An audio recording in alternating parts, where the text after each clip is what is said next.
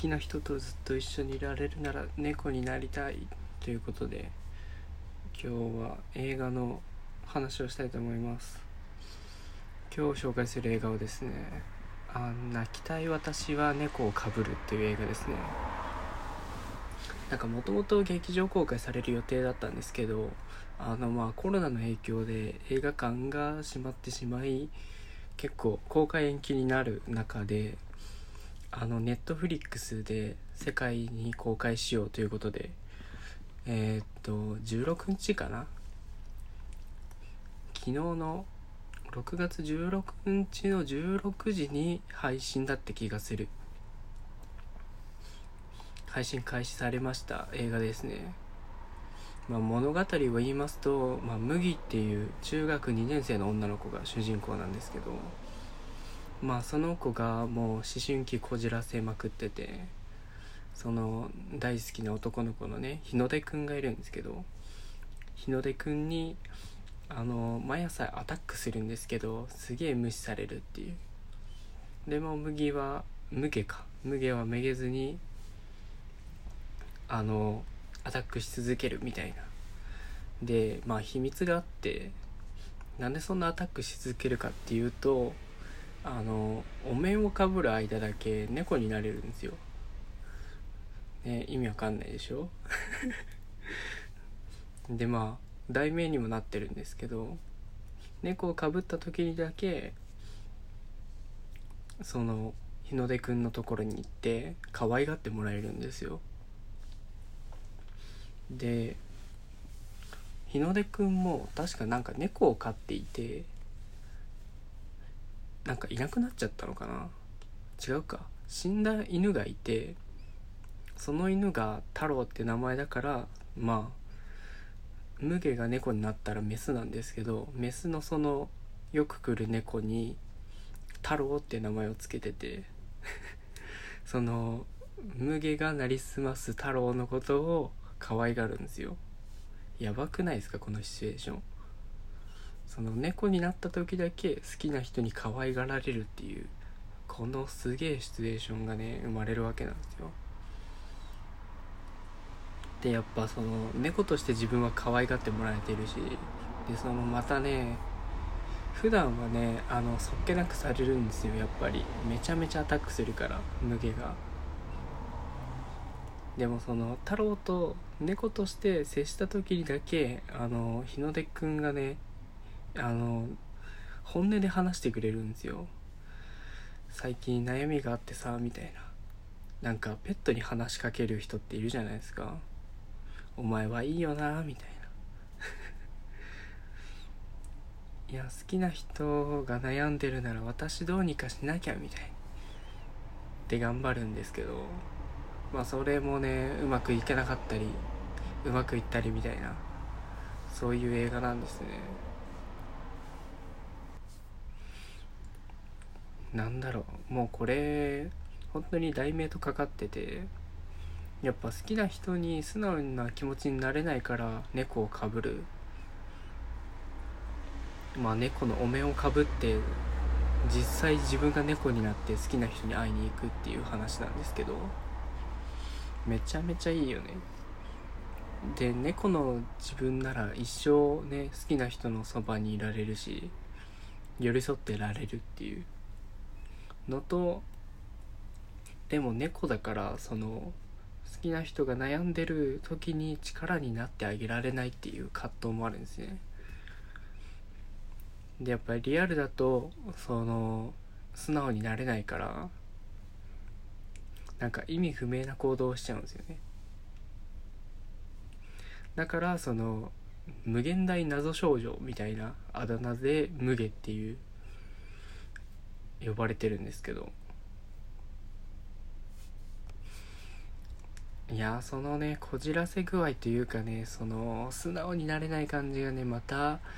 なんだろうもう思春期特有のあれでめちゃめちゃ共感できるというか。なんかね自分の子供だなっていう思う部分とねめっちゃ刺さるんですよね。その無下の家もえー、っと小学校の頃にお母さんが出てっちゃってで再婚して新しいお母さんが来てっ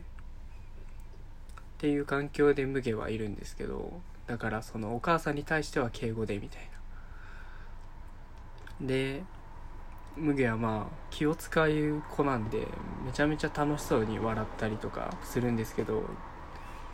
でもやっぱずっと敬語で接してて「あいいですよ好きなようにして」みたいな「あ大丈夫です。そんな気を使わなくて」みたいな。普段は笑顔で接するんですけどもう早く家を出てきたいみたいな感じの思いをずっと思っていて。逆に日の出くんもあの普段は物静かな子なんですけどやっぱりその太郎と話す時だけやっぱ自分の素直な思いが言えるんですよ。なんで自分の内側には結構思いを抱えてるのになかなか外に出せないっていう子でなんかそれもそれでめっちゃ共感できますよね。でまあ中学生なんでねその受験とかで自分のやりたいことがあって行きたい高校があるのになんか親の期待とはまた目的が違って葛藤があるみたいな。いやなかなかねもがいてますねっていう映画ですよ。なんかそういうとこもねすごい共感できる映画なんですよね。で脚本が岡田真理さんっていう方でなんかこの方は結構有名な方でなんだっけあの花とか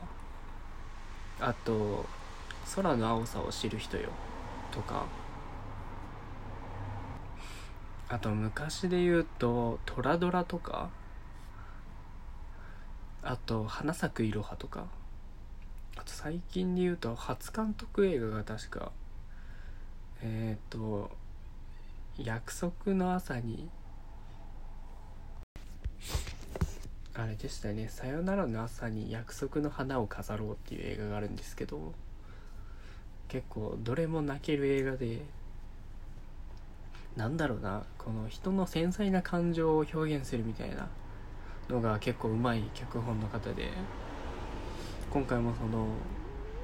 中学生の微妙な思春思春期の気持ちっていうのを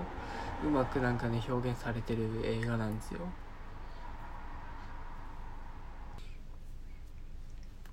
いや猫好きな方にはね是非見てほしいですね。まあ別に俺猫好きじゃないんですけどね。まあ好きな人とずっと一緒にいられるならずっと猫でいいかっていうのはあるんですけどもうね猫でいいと思うんだよね俺は。まあ猫になったらね本当にずっと可愛がってもらえるっていうメリットがあるしそのね実生活の本当になんだろう人間関係のいざこざとかさこうどうしてもいいことばっかりしては生きてられんじゃん。仕事とかもあるしさ。そのいろいろお付き合いとかもあったりするし。多分そういうのからね全て解放されるんだと思うんだよね猫って。であと高いところから落ちてもね猫って大丈夫でしょ。あれはねめちゃめちゃ羨ましいよね。なんだろう。あのいろんなとこ行けそうだしね。なんか劇中でも結構家の屋根とか渡ったりとか結構いろんなとこ行ったりするんですよ。であれなんで猫って着地できるかっていうとなんだっけなその内耳が発達していてその地面に落ちるまでに自分がどういう体勢でいなきゃいけないっていう感知する能力がすごくてその自分が着地する時にどういう状態でいればうまく衝撃を吸収できるかみたいな器官が発達していて。まあ三半規管っていうのかなバランスを取る器官か。でその器官が発達しているおかげでその着地する直前に若干ムササビみたいな状態になって落下速度をね調整できるらしいんですよ。でまあ肉球と自分の筋肉をうまく使って衝撃を吸収できるみたいな。確かねどれくらいだろう。7メートルぐらい。あのマンションでいう2階建てぐらいまでは生きられるんだけどさすがにねそれ以上になると死ぬ可能性の方がでかくなってくるんだって。だからまあ大体の一軒家はね行けるっていう。猫の特性ですねあれは羨ましいよな。あとやっぱ犬と違って自由でしょ？あの犬って本当になんか尻尾振って追っかけるだけしかないからさ。猫ってもういろんなとこぴょんぴょん行くイメージがあってなんかめちゃめちゃいいよね。すごい自由な感じするし。まあね本当にでしかも好きな人に構ってもらえるっていう条件ならもう猫じゃないですかそしたら。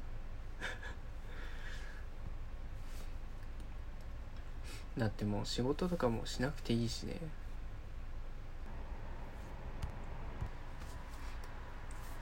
まあこういう映画見るとねあれなんですよ。毎回その主人公の隣にめちゃめちゃ仲いい親友というか、まあ、今回もよりこちゃんっていう存在がいるんですけどなんかそこの存在にねめっちゃ嫉妬しちゃうんだよね。なんか主人公がいろいろ天真爛漫にやってもその絶対的な存在っていう友達がそばにいるっていう。なんかもうねここにめちゃめちゃ嫉妬しちゃって俺にはこういう存在いなかったなっていうので泣けてくるんですよね。めっちゃ特殊な見方だと思うけど。まあでもね他にも泣き要素がいっぱいあるんでね。いやぜひ見てください。泣きたい私は猫をかぶる。ぜひネットフリックスで。ではでは。